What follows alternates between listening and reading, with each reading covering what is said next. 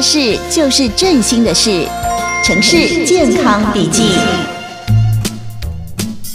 嘿，对啦，嘿嘿，你不用紧张，先去挂号，然后再听听看医生怎么讲，不要自己在那边吓自己啦。嗯，就算是手术也是小手术，不用担心。好好好，那看怎么样，你再跟我讲。嘿嘿，拜拜拜拜。哎妈，你在跟谁讲电话？要动什么手术啊？怎么听起来好像很严重哎？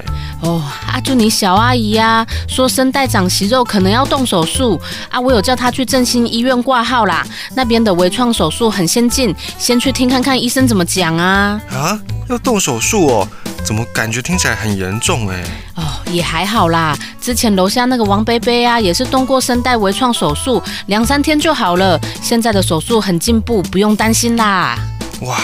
这方面你也了解这么多，感觉你现在都快变成亲朋好友的医疗顾问了哎！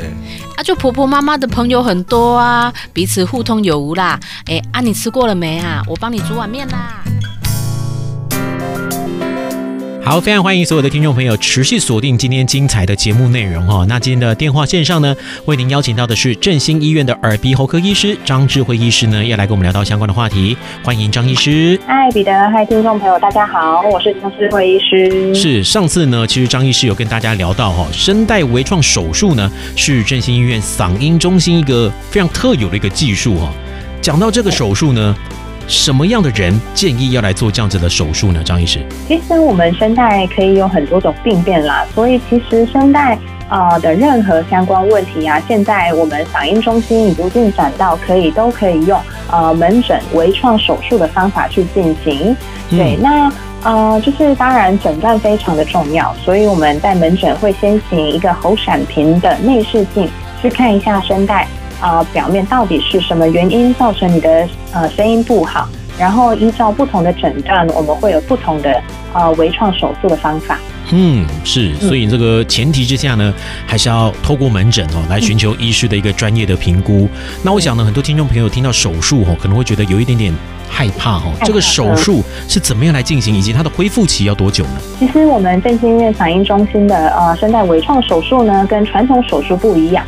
就是我们不需要住院，也不需要全身麻醉，因为我们是有一个特别的局部麻醉的方法，嗯，所以咽喉部会啊、呃、做一个先行啊喷喉咙啊，或者是滴喉咙麻药的一个动作，然后我们手术呢就是用一根针从我们脖子前面，就是大家可以摸摸到喉结的地方，一根细细的针。进去，然后针对声带有病灶的一个地方，直接做注注射的一个方法。嗯，所以其实它真的是一个微创手术，但其实没有想象中的那么可怕，就不会有什么留疤啊，或者是做一个什么切除的动作。所以大家，而且您都醒着，所以有任何不舒服，中间都可以跟我沟通，所以没有那么可怕。是，那这个手术完之后的恢复期要多久？嗯，其实因为啊、呃，跟传统手术不一样的点是，我们声带算几乎算是无痕的手术，只有那个针孔的一个呃痕迹，所以我们声音大概休息了一到两天呢，其实就可以回到日常生活，可以开始讲话了。嗯，对，所以跟传统手术可能哦、呃，手术后声音需要休息七天、一个礼拜这样的时间比起来，算是短很多。是，所以。我们手术结束当天可以回家，然后大概在手术后一到两天后就可以开始讲话。嗯，是，所以这个恢复期其实是非常的短的哦。一到两天之内呢，其实你就可以正常的来做讲话、做沟通。所以这个部分呢，听众朋友不要有。太多太多的担心哦，因为我相信很多听众朋友呢，可能听到手术哈，就觉得哎呦，好像很严重的感觉。那事实 上呢，这样子的一个声带微创的手术呢，是很方便来进行的。请大家呢，如果有需求的话，还是一样到振兴医院的耳鼻喉科这边哦，来寻求嗓音中心的一个协助。好的，节目的最后呢，我们要再度感谢振兴医院的耳鼻喉科医师张智慧医师呢，接受我们的访问。谢谢张医师。哎，谢谢彼得，谢谢听众朋友。是的，我们下次再见啦，拜拜，拜拜。以上单元由振兴医院医疗团队联合参与制作。